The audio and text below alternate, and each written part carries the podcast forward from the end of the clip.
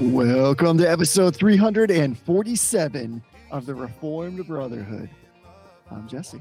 And I'm Tony, and we are proud members of the Society of Reformed Podcasters. The sky comes falling down for you. There's nothing in this world I wouldn't do. Hey, brother. Hey, brother. Happy summer. Well, like officially summer by way of our own podcasting calendar because we've decided that we're going to do this really great summer series. It's a little bit private prayer, it's all things the Lord's Prayer. And so I'm just dubbing this the summer of prayer and the summer of the disciples' prayer that our Lord and Savior Jesus Christ gives to us. So that's what's ahead for the summer. And I think we kind of decided we're going to treat this as if like we're sitting back on the deck chair, as it were, looking out into the ocean and just really meditating, enjoying this prayer. So, no matter what our schedule holds for us this summer, because it tends to be busy and a little bit complicated sometimes, no matter what, we're just going to be taking our time and really enjoying this prayer. Yeah. Yeah, I'm stoked to do this. And I think there's such a richness in the Reformed tradition on reflecting on the Lord's Prayer. Um, not that there is not a richness in other traditions. I'm just not super familiar with them, but the the Reformed you. confessional tradition um, has significant chunks of the uh, catechetical documents devoted to understanding what it is God wants to teach us in this prayer that He gave us through His Son's ministry. And I, I don't know about you, but coming out of a sort of a broadly evangelical background, the Lord's Prayer was sort of almost seen a little skeptically at times. Like it, it's it's seen sometimes as like, well, yeah, I mean it's the Lord's Prayer, but like we really only do that when we do communion. And I, I'm just excited to talk about it because there's so much more there to it than just like this is a rote prayer that we say when we do communion Right. or at a special service or something like that. There really is a richness to it that I think just nourishes the soul when you really dig into it. So I'm stoked. I'm super stoked. I'm also, you stole my word. I'm also above average stoked. That's what I was going to say in response to your comments there. And again, the fact of the matter is we're going to spend a lot of time taking, and these are, these are really technical terms, chunks Yes. or nuggets Nuggets. of the prayer and just letting ourselves float in those words. yeah. And so it may feel like we're spending a lot of time, but that's purposeful because there's some countries, but it's hot. At least in the northern hemisphere, you're supposed to slow down. supposed to have that cool drink in hand and reflect. Sit out on the porch, take a look at your surroundings, be observant, enjoy, and be reflective. And so that's really what we have planned. So this is going to be a whole summer of doing exactly that. And I hope everybody will just pull up, go go get your beach chair and your Bible and join us. Yes. Yeah. I thought this could be way more exciting when I said it, but it it just I mean, I'm excited, but in like a super chill, mellow kind of way. Yeah, It's the that's what I'm summer of, of prayer. It's the summer of the Lord's Prayer. summer of the Lord's Prayer. I love it. So with that being said, speaking of other like chill things, let's affirm some stuff. What are you affirming with on this episode? Yeah. So I've um I think I've affirmed this before, but I'm digging back into this commentary series. This is like a coconut oil affirmation, I think. For those of you who don't know what that is, you'll have to listen to more than 50% of the episodes to understand it. Uh, achievement unlocked, I guess. Um, I'm affirming the ESV exegetical commentary series. Uh, Yeah. It's a series of 12 volumes. Um, they are kind of your straightforward um, commentary series. Um, if you were to take the study notes in your average study Bible, like the ESV Study Bible or the Reformation, um, the Reformation Study Bible from Ligonier, if you were to take those study notes and kind of like expand them out to maybe like, I don't know, 150% more than what's there, and maybe make them just a tad bit more technical, that's what you're going to get in the ESV commentary series. So um, I'm I'm digging back in because I'm using the ESV commentary series as uh, sort of my primary commentary that I'm uh, consulting as I'm preaching through the book of James. Um, but it's a straightforward commentary set. It is written from that sort of um, you might want to call it like the Gospel Coalition Reformed perspective. It's sort of that big tent Reformed theology perspective. Um, so there are some things that might get a little squirrely in there that not all of our listeners would be super appreciative of. Uh, but just like any other commentary series, you you have to sort of be discerning and recognize that everybody's writing from a perspective, and and nobody is writing from the exact same perspective as you. And that's actually a, a good thing. That's by design. So they're not super cheap. They're probably 30 or $40 um, per volume. Some of the bigger ones are maybe $50. But if you are the kind of person that wants to do serious Bible study, um, there are all sorts of great commentaries that are free. I mean, Calvin's commentary series is free. You can Right. Matthew Henry for free. There's a lot of free commentary series, so you certainly don't have to spend money. But if you want to make sort of like an entry level investment in a good commentary series, this is probably a, a good one to look at. It's not going to be as expansive as like the one where there's a single volume, you know, one of those ones where there's a single volume for each book of the Bible. This one is a multi multi book of the Bible volume. Um, there aren't i don't think there are any that cover just a single volume except perhaps the remaining volume on the psalms probably is just psalms. Um, but it's worth it's worth investing a little bit of money. And the way that it's structured is it has kind of a general overview of the text with an outline which i really appreciate. Then it does your sort of typical commentary breakdown where it goes through verse by verse or or pericope by pericope. And then it has a section at the end called response where it's really kind of like a theological summary. And that's really kind of geared towards like if you were preaching this text what are the what are the high points you'd want to hit on? So it's valuable if you're doing your own personal bible study. It's really valuable if you're kind of starting out as a preacher like i am um, to just sort of have a resource like this. So check it out. It's I, I think it's good. It's available in logos. You can get an ebook. I mean it's available in all the different mediums. I have the hard copies there as jesse and i like to say they're a handsome volume they're nice big thick black commentaries um, very classic looking but um, yeah check it out I love a good set of handsome books. Yes. Handsome matching books. When you get those volumes together, they're just snuggled up against one another on your bookshelf. yeah You can't help but look at them in a kind of admiration and say, My goodness, you are good looking. I say that to my bookshelf every day. You know what I'm saying?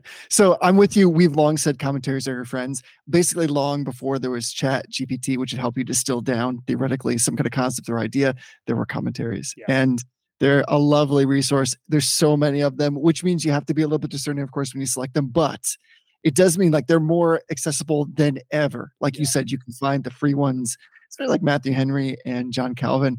Fantastic works. And I think the best thing about them is it's like having this compendium. It's like having theologians on retainer Yeah. for you. And so, like, I think maybe the average person or like the lay person might say, like, what do I need those for? It's just lovely to have them at the ready so Yeah. that when you're doing your own devotions or like you're just thinking about something and you're like, you know what, I'd like to get a second opinion on this or a first one for that matter.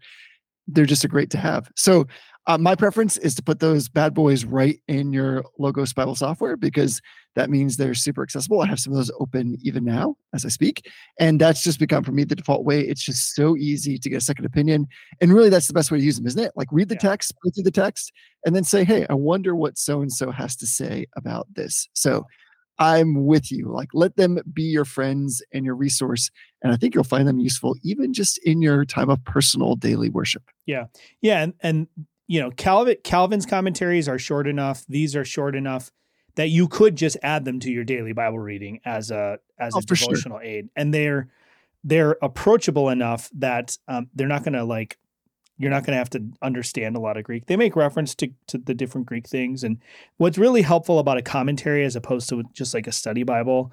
Um, I've got no problem with study Bibles, but the the difference, the biggest difference, is that a good commentary and the ESV one that I'm referencing does a good job. Calvin not as much just because of the the historical setting of it, um, although he does a little bit.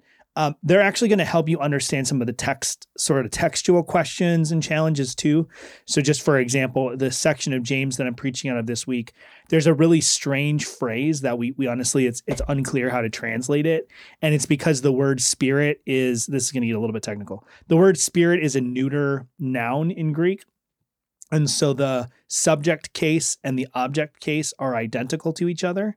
So it's not true that the, it's ambiguous uh, as far as like is it a subject or an object? It can't be both, but the form of the the word doesn't help you.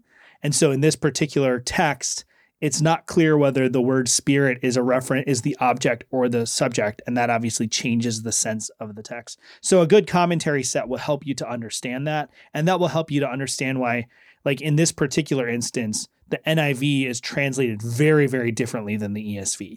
And it's because the NIV is taking the is taking the approach that the word spirit is the subject of the sentence and the ESV is taking the sense that the word spirit is the object of the sentence.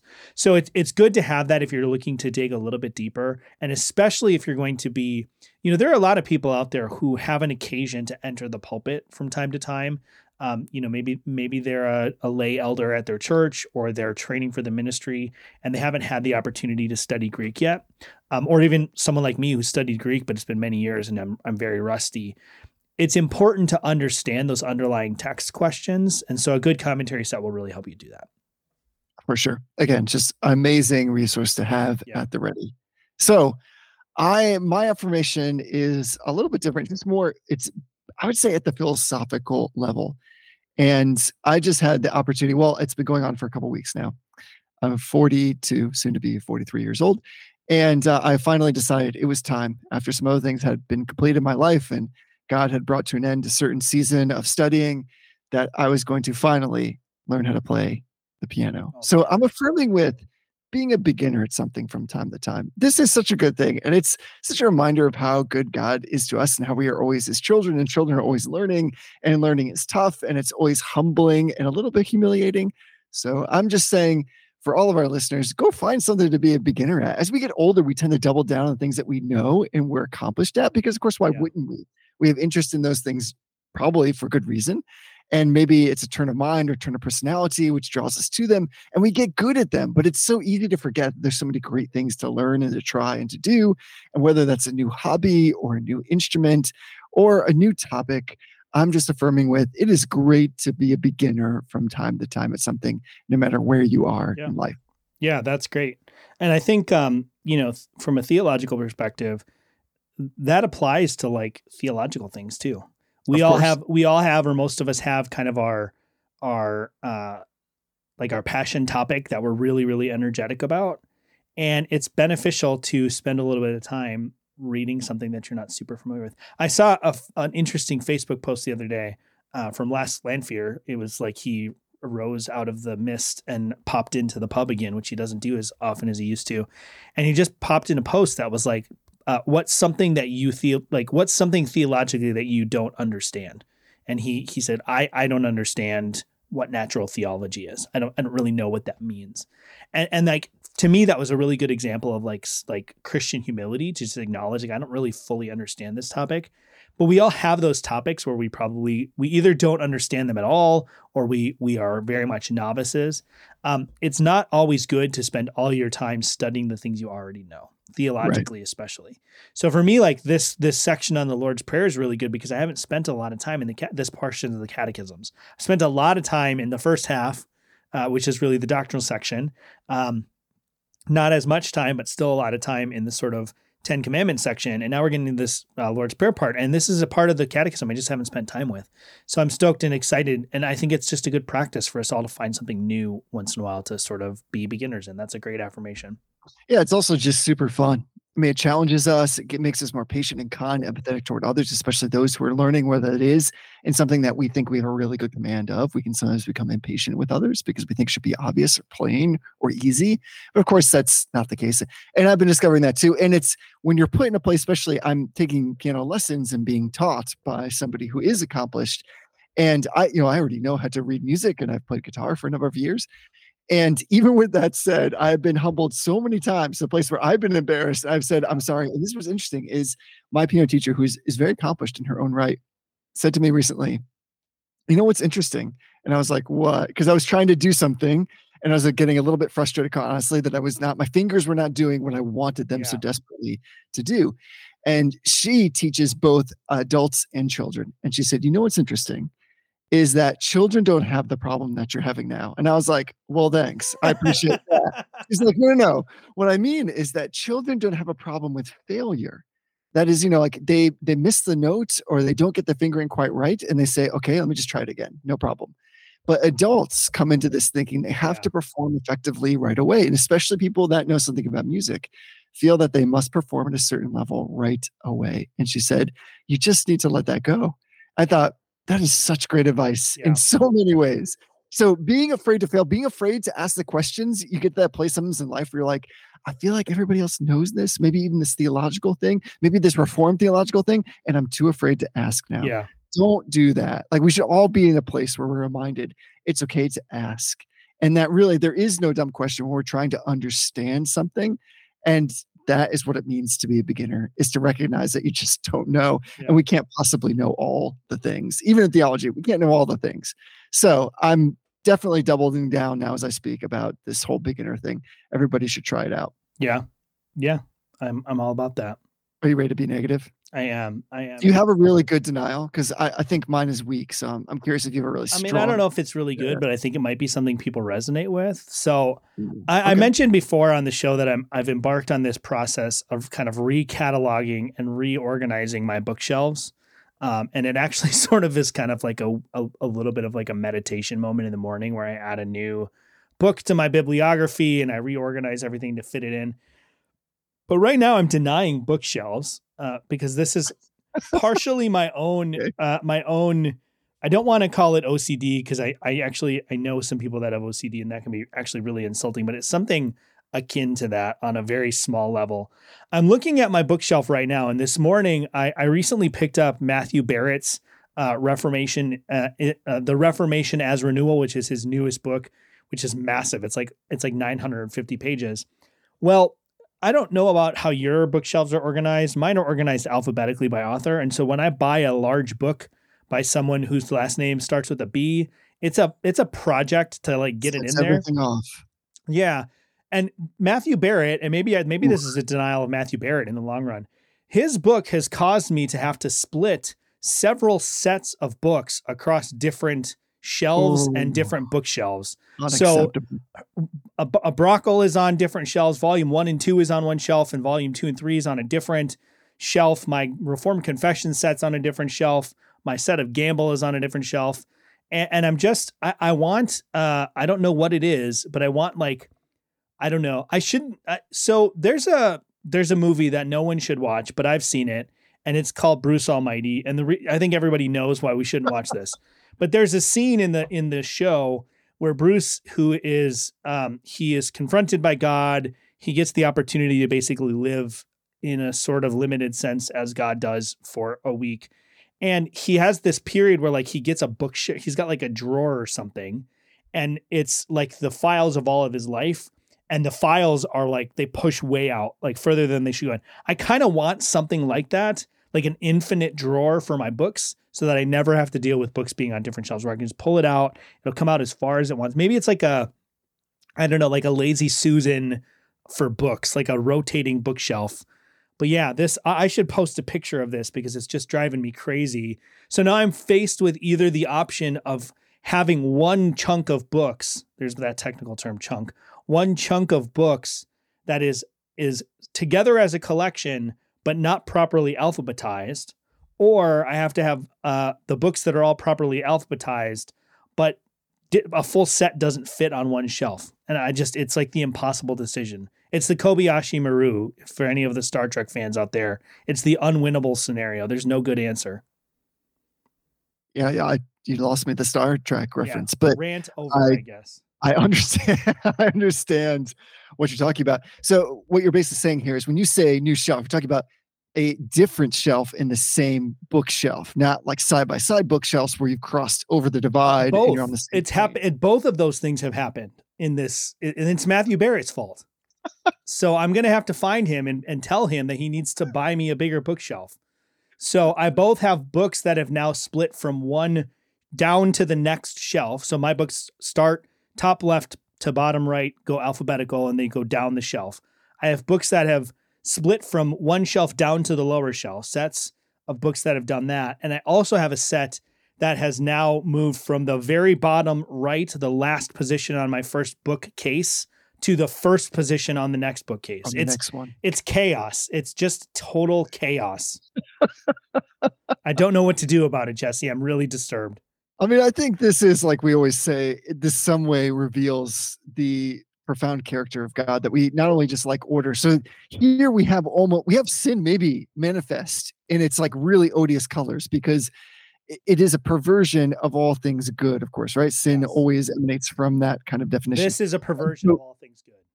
yes. So like you have this this idea of like organizing the books, and there's a beauty in that, right? But what we're saying is like we want them also to be all together among themselves. right So, but when you say that I want, I'm still ordering them alphabetically. And yet, even in that ordering, it is less than satisfactory to have them divided among either the same plane but be separated by two different shelves or bookcases, or to go down to another level. We find this to be like egregious. So, like, because what you describe by way of the example of Bruce Almighty is the bookshelf of heaven, Right. right? I didn't intend to do that, but yes, I guess I have. Uh, now that I'm looking at it, I think I may have found a solution as I've pondered this for the last five minute rant or however long this has been. Maybe instead of thinking of these as distinct bookshelves, I need to think of my three bookcases as a composite bookshelf. So I can go all the way across the top shelf Yeah, you should and probably do that. then that. go down to the next one. yes. But now I'm gonna have to reorganize the whole thing. And then you, you know what's gonna happen. I'm gonna do all of that, and it's still gonna happen, and it's still gonna be Matthew Barrett's fault. Yeah, I think you really need to ponder whether these books that you hold in great esteem, but of which the author's names appear in the beginning of the alphabet, how worthy they are to be purchased and add to the collection. Yeah, I think maybe next time. uh, So once this project's done, how it is going to affect my bookshelf is going to be a major deciding factor, I think, as to whether I purchase a hard copy or whether I purchase an electronic copy. Yes. If I'd have I- known that Matthew Barrett was going to do this to me, I probably would have bought an electronic version of this book. my great hope is that somehow, in some way, he finds access to this episode because Oh. his name has already been mentioned more here than any other time. Yeah. I'm sure somebody out there has a connection to him and can send it to him. The funny thing about this is there are probably a lot of people in the world that would listen to this rant and be like, that is the stupidest thing I've ever heard. I can't believe you're getting worked up about this. And I'm willing to bet that 0% of our audience falls into that category. Everyone in our audience is like, yes, I understand. I am so sorry for your loss because I get it. I know how this feels. Yeah, well, I'm just going to pivot then and do a quick deny against that is of the book variety so as to either resonate or trigger people. And I'm, I know, listen, loved ones, I know when you purchase a book, it is your own. You sense that it becomes your possession. And even as you love it, you love it in a way as your possession. You may feel, you may feel entitled actually to say, listen, I'm reading this great page. I want to save this in perpetuity. So I'm going to fold over the corner of that oh, page. and as they say, dog ear it. And I'm denying against that No, all no, day, no. every day, and twice on the Lord's day. So I just can't get behind that. You and I have talked already about what people do, what we, each of us do with dust covers. But this to me is like a whole nother level. Just love and respect and cherish the book. Please don't be folding over the pages. Yeah, no, don't just don't.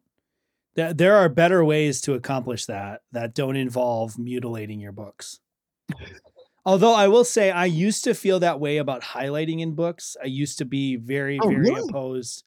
I I- know I'm I'm pro highlighter. I used to be very opposed to marking in your books, and that was why I used like digital note taking and stuff, is because I didn't want to do that. I even for a time had this little like scan device that I could scan the words and it would transcribe. I them. remember this. I returned to that because it, it worked like junk. It was terrible.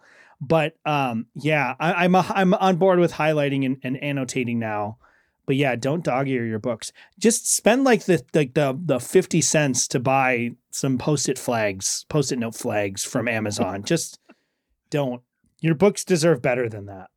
and again, people may be thinking like this seems like a definition without distinction. Like, who cares? What's the difference between like slapping a little sticker in there versus?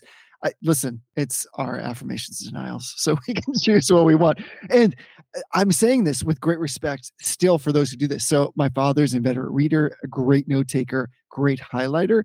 I do believe you will fold over a page. I think I've seen it. I'll have to confirm that. But, uh, you know, I just think there's better ways. I don't know why. There's something within me that maybe this is sin. I have no idea. Rebels against the dog earring. Just when I see it, it's the equivalent of hearing somebody take their nails across the chalkboard. So I feel like maybe if you're going to dog ear the page, you should just rip it out and scan it. Just rip the whole page out and scan it on your computer because that's what you want, right? That's what you're really saying. Is Right. by the way, this is like I think going back, it's a, a deep cut maybe, but we talked about to your point. There is an app called Highlight. yeah, Uh, you can check that bad boy out, where you just snap a photo of the actual page that you're reading, physical otherwise, and then you just drag your finger across the part that you want to highlight.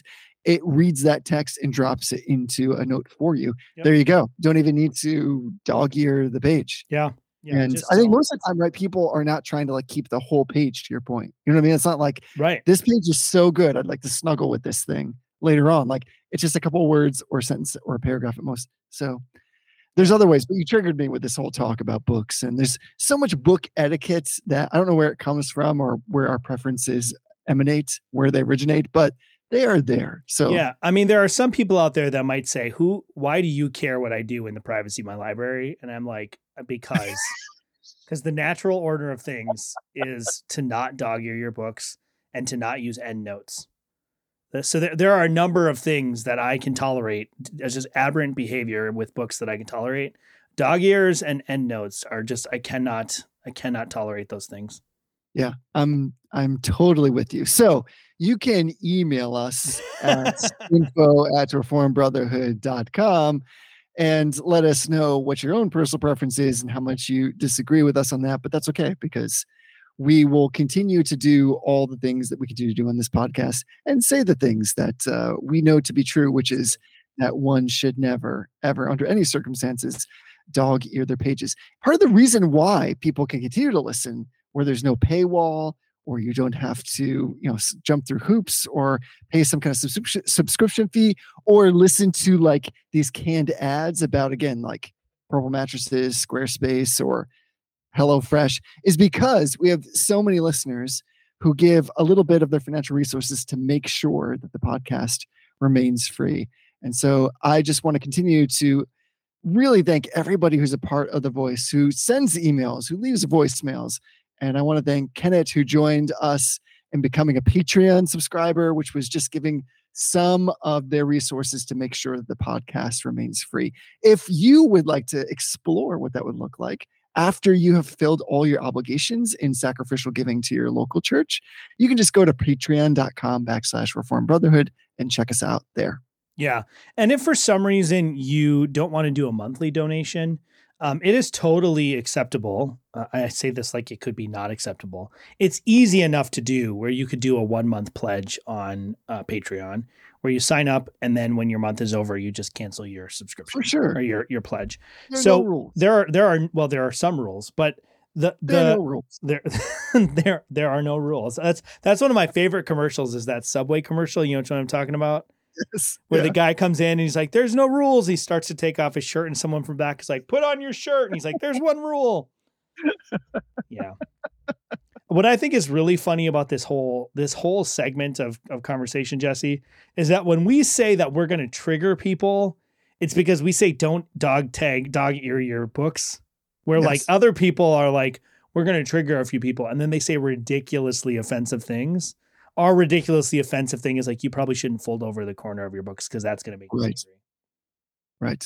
Yeah. I mean, everything is relative, but that's what you can expect here. And we are so thankful for those brothers and sisters that help finance this kind of triggering. So thank you so much. And as we transition then into this whole summer of prayer, a season of looking at how the Lord directs us to pray, I want to mm-hmm. reiterate something we talked about in kind of the prolegomena to this whole series, which was the last episode, which everybody should go check out.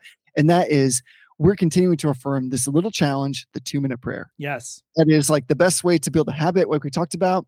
There's lots of great evidence evidence for this, is just do it for two minutes. And so we're encouraging everybody this season to pray along with us and to start with just two minutes. Even if you just set a timer, start with two minutes. And with the Lord's Prayer in particular, make that a part. And maybe you'll just talk about a small chunk, nugget, or section like we're about to today. That's okay. Just get in there and let's all start to pray together. And let's just do it two minutes at a time. So again, here's talk about being beginners. No matter where your prayer life is like, no matter what your prayer closet is like, let's just make a commitment to say, we're going to be beginners again. Yeah. And we're going to start fresh. And no matter what your habit is in this area, let's start with just two minutes. Yeah. I did this this week and I got to say it was great. I mean, I I think probably I, I pray for more than two minutes a day on average, but it was good to set aside to sp- specifically set aside two minutes. I do it in the morning um, to pray. And for those of you, I think sometimes one of the challenges with right there's no magic number for prayer. It's not as though like if you pray for X number of minutes, then God is going to smile, and if you pray for less than that, then God doesn't notice. That's that's not a thing, and that's that's some ridiculous law and not the gospel. But um, it, it's healthy for us to set aside time for prayer and to to sort of designate time for prayer. But sometimes I what I hear from people when I talk to them, and I know something I struggle with personally, is like, what do you pray about for that time period? So what I Right. what I do every morning, I get up, I have my my bullet journal, which I've talked about a, a thousand times, and one of the things that I do is I actually write out what it is I'm going to pray for. So in in Logos Bible software, they have the ability to put in prayer, and you can set like rotations and times. So I have different people in my congregation that I'm praying for on certain days of the week, and different things that have come up, or sometimes a topic comes up in the Reformed Brotherhood Telegram chat. We have a prayer request um, channel in the Telegram chat. A prayer request will come up. I'll actually like put in a link to the Telegram chat so that when I've prayed for it, I can then follow up with that person and tell them I prayed for them. I will actually take time in my bullet journal to write out who it is I'm praying for and what it is I'm praying about for them. And then when I actually turn on my two minute timer to pray, I've already kind of got a roadmap. So the, I think sometimes, and this this ties into what I mentioned about the Lord's Prayer. Sometimes we feel like prayer has to be this spontaneous improv thing, and that like if it's thought through or if it's pre-written or if you're devoting too much time to preparing for prayer that like somehow you're doing it wrong. But for me, that extra step, and it only takes maybe it takes, I don't know, 30 seconds to a minute for me just to to write out real quick what who it is I'm going to pray for and what it is I'm going to pray for them about. That actually makes my prayer time all that much more focused and I think effectual. Not in the sense that like my preparation has made my prayers effective, but it it helps me to not get distracted. And I think the Lord's Prayer, which is what we're going into here, the Lord's Prayer as a rubric or a template for prayer does the same thing on a bigger picture, right? It gives Right. us this framework of things to pray for. It gives us this framework of ways to structure our prayer.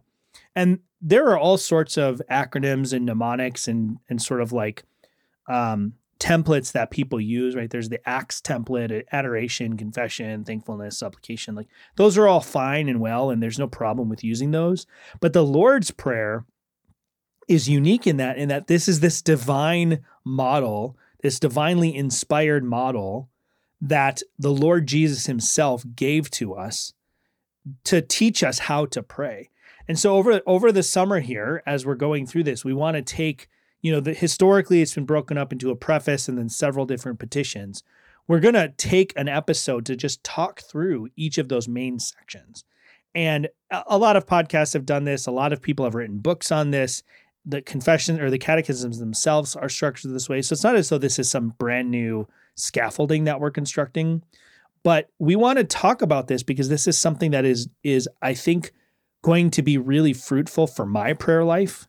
Um, and and I have to admit there's a selfish motive in this. Um, I don't I don't feel as though my prayer life is as strong as it could be. Other elements of my Christian life, I feel like I'm making good progress, and the Holy Spirit has been very gracious to to show me that progress. For whatever reason, in God's wisdom, my prayer life is one of those where I just haven't made as much progress as I would like to.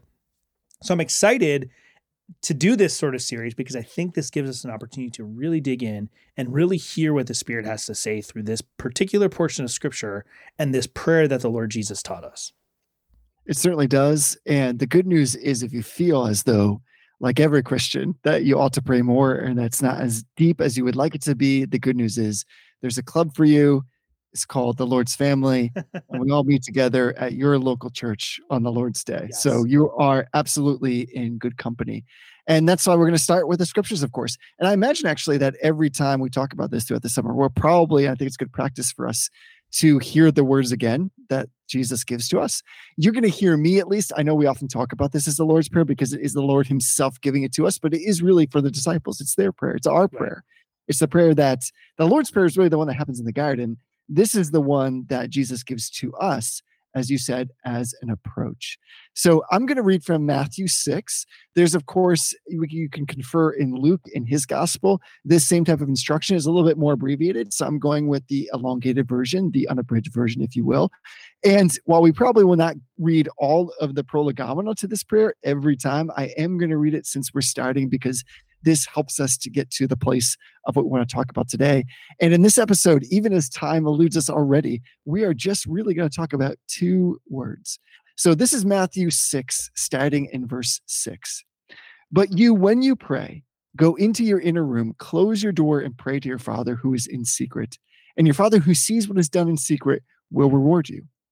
And when you are praying, do not use meaningless repetition as the Gentiles do, for they suppose that they will be heard for their many words. So do not be like them, for your Father knows what you need before you ask Him. Pray then in this way Our Father, who is in heaven, hallowed be your name. Your kingdom come, your will be done, on earth as it is in heaven. Give us this day our daily bread, and forgive us our debts as we also have forgiven our debtors and lead us not into temptation, but deliver us from evil. For yours is the kingdom and the power and the glory forever. Amen. So there's there's so much in this, and I think like you and I could talk about these two words, the starting words, our Father, for like two hours. And so already we're going to have to be brief, which is not our jam, as everybody else knows. But sometimes you know the first word of the lord's prayer in our english translation is our and this is significant but the first word in greek is actually pater or father. That's sometimes why you hear the lord's prayer called the pater noster which comes from the first two words in the latin version of the prayer.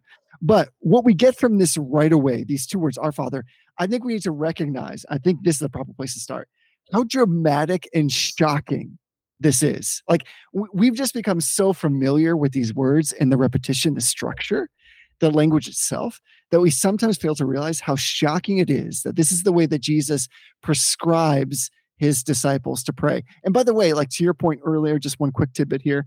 Like you said, he says, pray like this or pray in this manner, pray this way, not pray these words. So it isn't rote. It's not meant to be the kind of thing that's so prescriptive in a narrow sense. That's if you should just do this and there's some kind of magic formula by saying the exact things here. But it is a manner in which to conceive of prayer itself and intimacy with the Father. So to pray with intimacy to God as Father, this is not a human right. It's like a spiritual privilege. And I have to believe that the disciples would have understood this to be shocking language to begin with. It's a privilege for the people of God who have been born again by the Spirit of God. And that's why, of course, like John in his first chapter of his book says things like, To all who did receive him, who believed in his name, he gave the right to become children of God, who were born not of blood, nor of the will of the flesh, nor of the will of man, but of God. So to begin with, there is like the R, which is inclusive of language of community, and then there is Father. And that is unique, even coming from the Old Testament. So I think we have to recognize it's like a shocking opening. Yeah.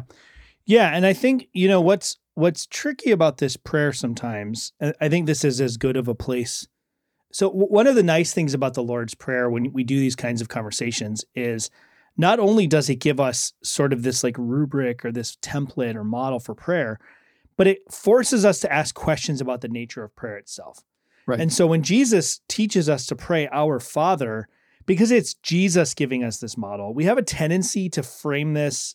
Um, we have a tendency to frame this in like inappropriate Trinitarian frame, if that makes Yes. sense.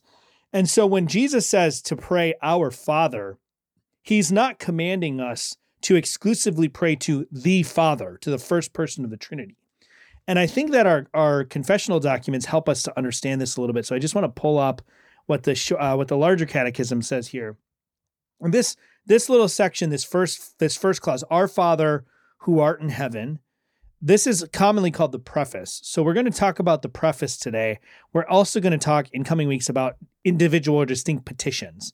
So the the Lord's Prayer is broken up into this sort of like preface or like prefatory address.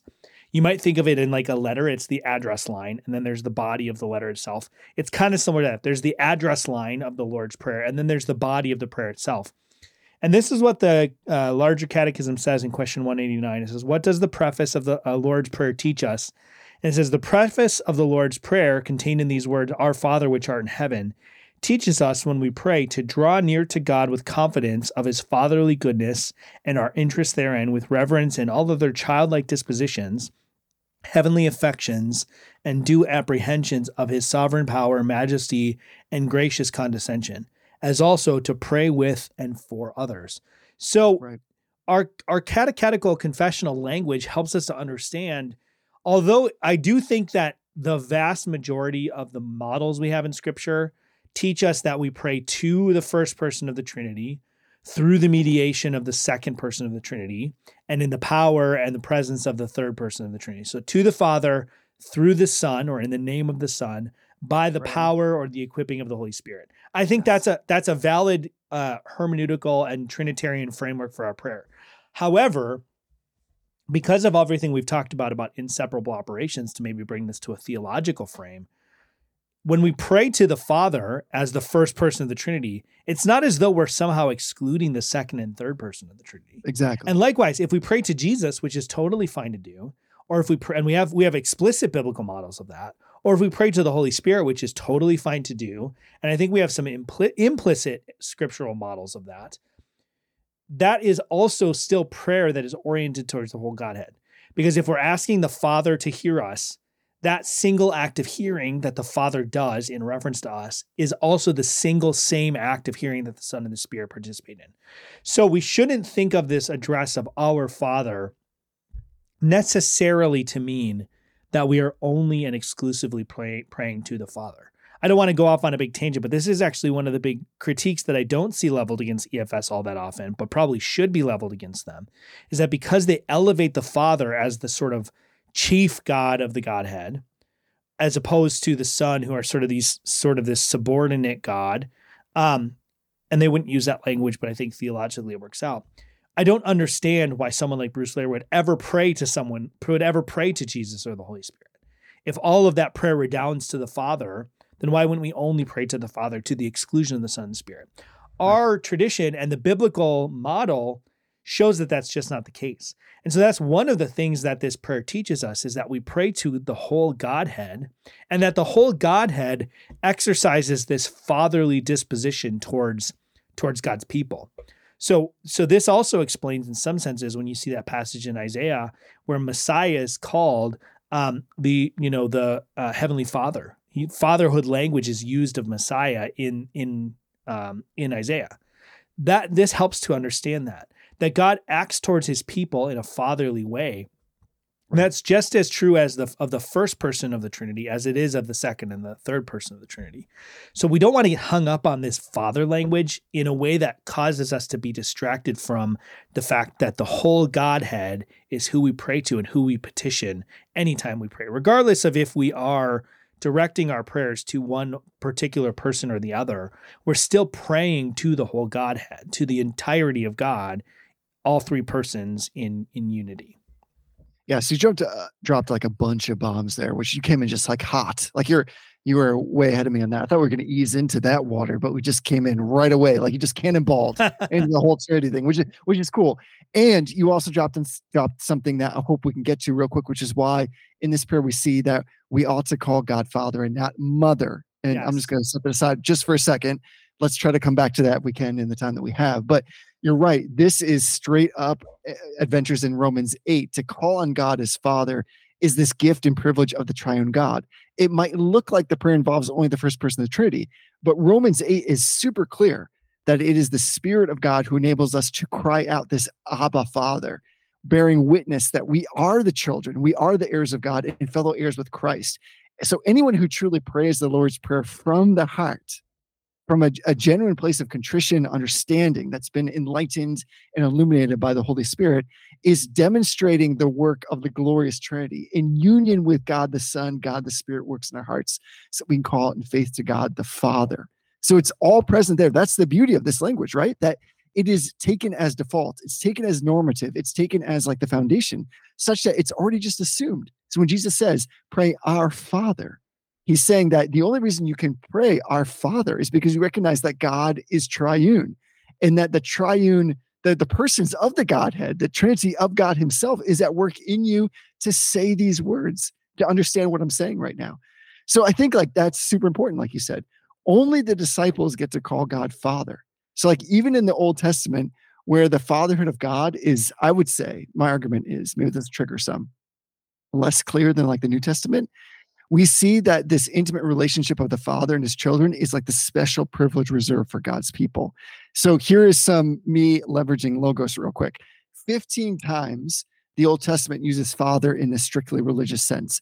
But in the New Testament, it's used over 245 Yeah. times. Yeah. So, what was occasionally present in this Old Testament, this is why it's shocking, what was occasionally present in manifesting Old Testament becomes now like this central theme in the New Testament, namely that by God's initiative, we can approach him as Father.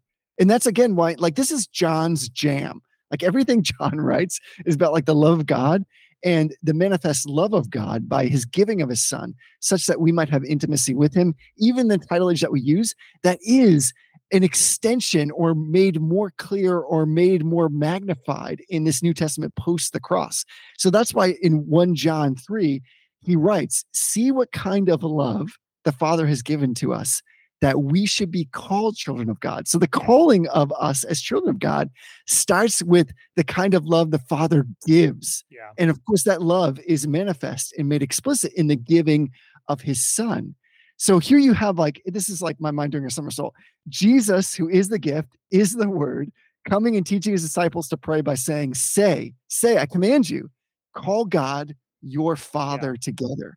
It's again, I can't get over the shockingness. And again, within that shock is the fact that I think the disciples will understand the triune nature of what he's asking them and calling them to, to participate in. Yeah.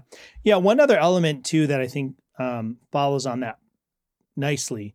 So while it is true um, that we are not limited to particular prescribed prayers, so that that's one of the main differences. I think sometimes Christians have a challenge understanding Islam because we think Islam is basically just Christianity, but it's a different God, like it's a different. Frame of reference. Islam is 100% different in nature. And one of the one of the differences is prayer in Islam is recitation. So so Muslims don't have the flexibility and freedom to pray extemporaneously to Allah. That's just not part of their religion. The the idea that we would commune with God on this interpersonal level in this semi-casual level where we get to speak to God Right. out of our own heart. That's a radically different uh, a different perspective in Christianity as opposed to, to Islam. However, all of that said, Christ does command us to pray this prescribed prayer. And so while it's true that the, the prayer is a model, when you look at what he says in Luke, he doesn't say when you pray, pray like this. That's closer to what he says in Matthew. But Right. what he says in, in Luke is when you pray, say. And so one of the things that I I personally am convicted of, um, and whether you use the the specific structure that's in Luke or you use the structure that's in Matthew, most of us who have memorized the Lord's Prayer, we memorize the structure that's in Matthew, not the, the version that's in Luke. What I want to emphasize though is that there is a command from the Lord to use a prescribed a prescribed structure of prayer. There's no frequency that's assigned to that, but it does say when you pray, say. So if you find yourself to be one of those Christians that never actually prays the words of the model prayer, the Lord's Prayer, that's something you really need to think through. And this goes back to what we were saying in in uh, the two minute challenge here, right? Sometimes the struggle in prayer is not necessarily the desire to prayer pray or the focus that's required to pray or the time set aside to pray it's sort of like the mental the mental load of what is it that i pray about well there's a number of written prayers in the bible itself and this is one that we're commanded to pray. And i'm not going to be i don't want to be like legalistic like if you don't say if you don't memorize this in the original greek and pray it in greek then you're really sinning. Like i'm not that guy. I actually have run into people who've made arguments like that. But god has given us this model prayer and i have to think that part of it is is exactly what you know what what is said about prayer in romans. We don't even know how to pray sometimes and so sometimes it's as simple as saying i don't know how to pray but christ has given me not just a model but an inspired prayer that is powerful and efficacious and and hits hits all of the points of what prayer is. I'm just going to pray that. So maybe this is something to add on to the 2 minute challenge is if you're struggling for what to pray for devote some time to memorizing the lord's prayer this week if you haven't right? Either memorize the version in Luke, which is a little bit shorter, or memorize the version in Matthew, which is is what most of the time when people are going to say, let's pray the Lord's Prayer, whether you're visiting a church and they do it for Communion Sunday, or if if you're at like an Easter service or a, a Good Friday service and we do the Lord's Prayer, most of the time it's the version that's in Matthew. Take some time and memorize that. And if you if you regularly devote yourself to praying that prayer as part of this 2-minute challenge, it's actually I think it actually is going to change your prayer life. And I think what you're going to find is that this prayer becomes a launching off point for other other more personalized extemporaneous prayer that sort of flows naturally out of it. So I think that this preface is so important for us to really get because it it sort of sets the whole tone for the rest of the prayer.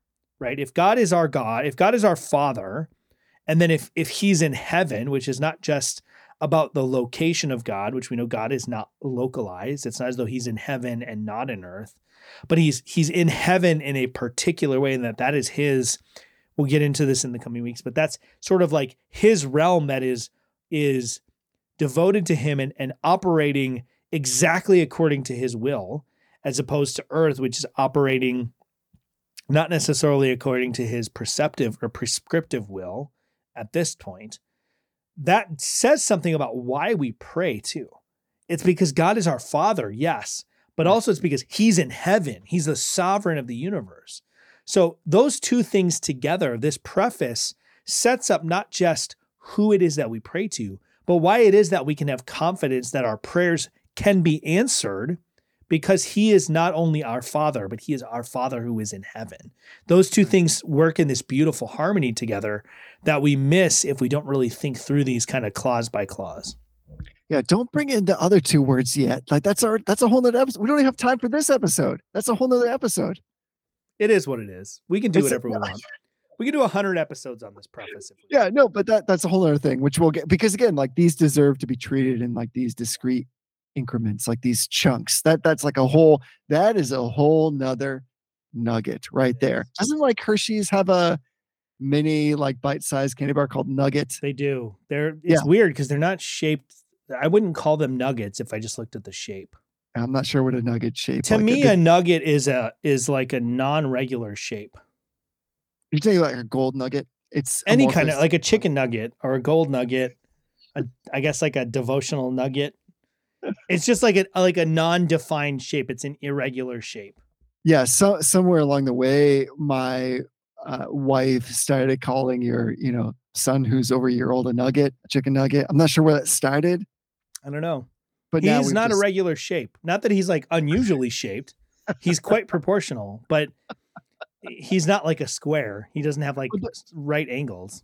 There's something like ad- adorable and endearing about applying like the word the word nugget and that and that's the way i'm using it here. So yeah i'm totally with you on this. I think what's interesting is in all of life in many things in all kinds of activities and approaches there's like a right way to begin.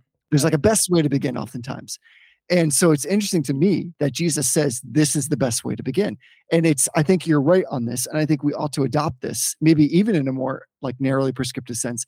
He says start by saying our father our father and part of that, I think, is this recognition that God is communal, that we are a people that are together. He doesn't say, pray my father, Right. but our father. Yeah. So there's this sense that the family is real and the family comes together, even when he's talking about private prayer, which is fascinating Yeah. to me. He says, like, when you are alone, make sure that you are identifying in the way that you speak to me as somebody who is a child that's part of a family. And I think that is challenging for many of us who might feel that spirituality, in some sense, can be compartmentalized into the individual. And so Jesus is saying that's not the way you address our Father. He's also identifying, of course, with his disciples when he says this. So there's like humanity of Jesus coming to play in a special way with how he's saying is the right way to start it. So I've tried to do this myself, honestly, is that if God says this is the way you ought to begin, like, can we improve upon that? Like, is there a way? There is no other way. Like, Yeah. we ought to just accept that God says, start with saying, Our Father. And I think that's it's a great reminder because when we hear it, even when we pray either privately in our own minds or publicly out loud, if we are hearing ourselves say this word, it reinforces something very special about what it means to be saved and redeemed. So then let's go here real quick because again, you brought like two other words into it. We don't have time for those bad boys. We're going to get to them.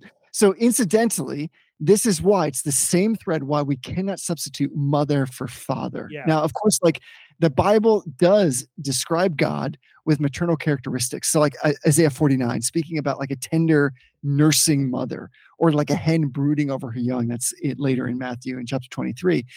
We don't have to be embarrassed using those same sort of images, but that is not at all the same as naming God as mother. So, God, of course, like this is theology 101. God is spirit, he doesn't have a body. He does not have a biological gender. He's not male or female. Throughout scripture, he reveals himself.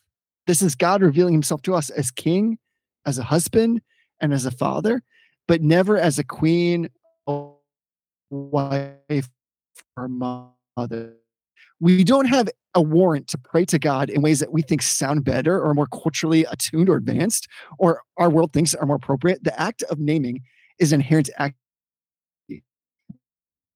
Naming Adam, Adam naming Eve, we would be greatly presumptuous to think that we could give God a new identity and a new name without doing violence to revelation and usurping God's divine prerogatives. So, this is not about the spirit of men or women. It's simply the way in which God has chosen to reveal himself. And this is like, I think, one of the things in our entire podcast catalog is making sure that God's word has hegemony even over our logic. And Yeah. so, here's just a way in which God has said, This is who I am. When you pray, pray our Father, not our mother, not some like weird confluence between the two, not some weird amalgam of both those things. He says, pray as our Father. Yeah.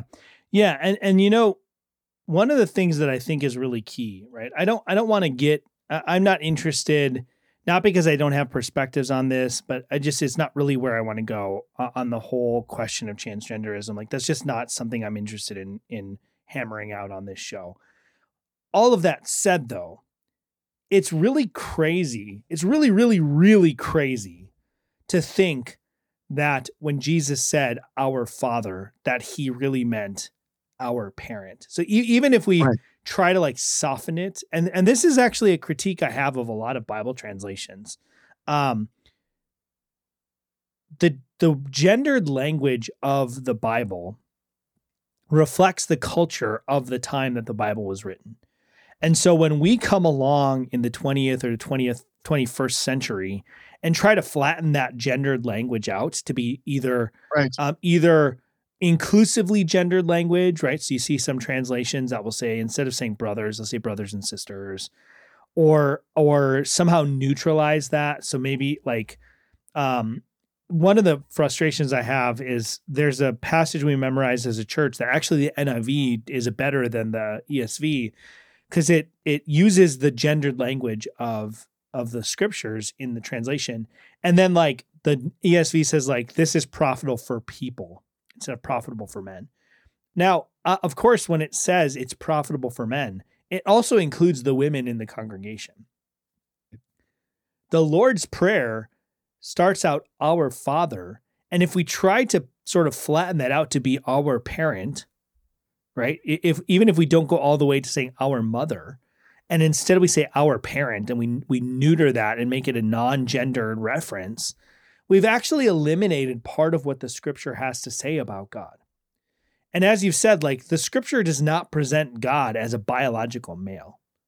Right. But the fact that the scripture consistently and predominantly uses masculine pronouns and, and beyond masculine pronouns, masculine examples of who God is, right? Roles. When you talk about a warrior, Right. Unless you're watching a lot of like Xena Warrior Princess or Wonder Mulan. Woman, which I'm not. Uh, I mean, I've seen Xena Warrior Princess, but it's not my favorite show or anything. Unless you're using a lot of that, like a warrior figure is almost always considered to be a male. If you take a hundred people and say draw a picture of a warrior, they're going to draw a picture that includes male features. That's not not a non-issue in the scriptures. So I don't want to get into all of the details and all of the arguments about about that whole thing. Um, it's not that we don't have perspectives. It's not that we haven't shared those perspectives. I think we've been pretty clear that we're we're pretty straightforward complementarians and that we believe men and women are different and there are different different fittednesses to different roles in society and in the home and in the church. Um, but we can't just flatten out the gendered language that the scripture uses. And so that's important. And maybe because I'm a father now and I understand this in a more ex- experiential way, there are very distinct differences between how mothers and fathers operate in reference to their children. And this is something that the social sciences have observed, and there's studies that prove this. So, one of the things, this is just a, this doesn't directly apply, but it's just an example that proves the point. Fathers are significantly more likely to carry their children with their children facing outward, uh, out into the world, just in terms of the way they carry them. Some of that is actually physiological in the way that that male bodies are shaped. It it inclines them to carry children faced outward, where mothers are much more inclined both emotionally and mentally, but also in terms of their physical body, to carry children facing inward. Those are biological differences that also have emotional and mental sort of outflows. That's a real feature that social sciences has observed. So we should be very careful in the scriptures and in our understanding of God and in our speaking about God to not understand why the scripture has used those languages, that that that kind of language. And the, the Lord's Prayer here encourages us and commands us to go to God not as mother, not as some of some sort of neutral amorphous parent, right. but as father. And and we'll maybe tease some about what that means out in future episodes. But for now, I think it just it just stands to to share the point. That's significant. That's a big deal. Fathers right provide for their children and care for their children differently than mothers do. That's not to say that in a in in sort of the human realm that fathers are better than mothers or more necessary than mothers or anything like that. But fathers are not mothers and mothers are not fathers. So when we pray to God, we pray to him as father. He has a fatherly influence over us, not necessarily a motherly influence over us. And I think that's a key point. In this opening, these two words, our Father, it to me, it's a shot across the bow from Jesus the Son to say, remember who you're talking to in prayer. He puts the prayer into this most intimate of family terms. It's not first about proper protocol. You know, like when we know to whom we're talking, the right approach will follow. So God is not like a roommate, he's not a cosmic butler, he's not even your significant other, he's not like just this casual friend. But neither are we told to pray to him as like a dictator or like a parole officer, some kind of weird, harsh taskmaster. Like we have to plead with him against his better judgment to right. listen to us. And so I think this should inform like our two minute prayers that we're about to put into practice. When we feel tempted to be distracted, when we get bored, it's helpful to remember that it is our Father together, our Father who wants to listen to us, yeah, who draws near to us in this, we have like the perfect confluence of what is immanent and transcendent. And yeah. now I'm getting into the latter two words of in heaven. But the whole point is we have this lovely invitation, Hebrew style, Romans 8 style, to come before the God of the universe. And this is why I would say this, like, as we kind of draw this to an end, why it is so incredibly shocking the God who made the world out of nothing, like the God of, of all of our forefathers, Abraham, Isaac, and Jacob, the God of the 10 plagues in the Red Sea, the God of the glory cloud in the tabernacle, the God who rolls up the waters like a garment, who holds the wind in his fist, who speaks to the earth and shakes the cedars of Lebanon, the God who showed himself to Daniel as the great ancient of days, the God before, before whom no one can stand face to face and live. And Jesus wants us he commands us to say to this God, call him our Father. Yeah. And so I think like that is what's so shocking to me. It is an amazing, the most prolific and profound start to any kind of instruction on prayer that could possibly can be conceived of. And I love that that's where Jesus places us and where we get to start our summer. Yeah. Yeah. One one last thought that I'll I'll add to this. And I think that this needs to be the starting point for all of our Christian reflection on prayer is there is never a time that God does not want to answer your prayers, right? Right. And, and we can talk about that theologically, right? We could talk about that in terms of God's God's will never changes and his will is always always to answer the prayers of his people in a way that is is in accord with his will and for his glory and for their good. Like that is always God's desire. Because God is God is who God is and that desire is part of who he is. So God is always for his children. He's always for his children. But one of the things that I've learned and this this actually surprised me as as a, a new father um, you know when you're when you're reading all the baby books and you're talking to your your friends and your peers who have become parents and you think about what it's like to have a baby one of the things that i think a lot of parents are nervous about and fathers are nervous about is like that they're going to be annoyed by their children like they're going to be annoyed by the crying they're going to not be able to deal with all the crying and all the asking there has never been a point where i have seen something that my son wants or needs and not had a passionate desire to give that to him right there are times where I'm frustrated because I don't know what he needs, where he's crying and I don't understand what it is that would satisfy him. But there has never been a second where I've thought I know he wants this, but I just just really don't want to give it to him. There's never been a moment for that. And how much more perfect is our Father in heaven? And there's a this is the reason or one of the reasons why God reveals himself as a fatherly God, right? I'm talking about the whole Godhead that one of the reasons he reveals himself as a fatherly God, and Jesus uses this example in his teaching on prayer, that when we come to God with a prayer or a request or a desire that is agreeable to his will, is for his glory, and serves our good, he is passionately desirous to fulfill that prayer. He, Right. he wants to, and there is never a time just as there's never a time that when I know my son's need or I know my son's desire, that I am not passionately seeking to fulfill that. How much more does our Father in heaven desire to do what is good and right and profitable for his sons and daughters? I think if we can get our head around that feature of what the Lord is teaching us in the Lord's model prayer, it will radically change our prayer life. God wants to answer your prayers and give you what you desire and give you what you need. Now, we have corrupt desires, so that may be something that we will talk about. And I know it's something we'll talk about as we go through the series. W- What about the prayers that we pray that are not agreeable to his will, that are not good for us, things that we desire that are not beneficial to us or don't bring God to glory? We will talk about that.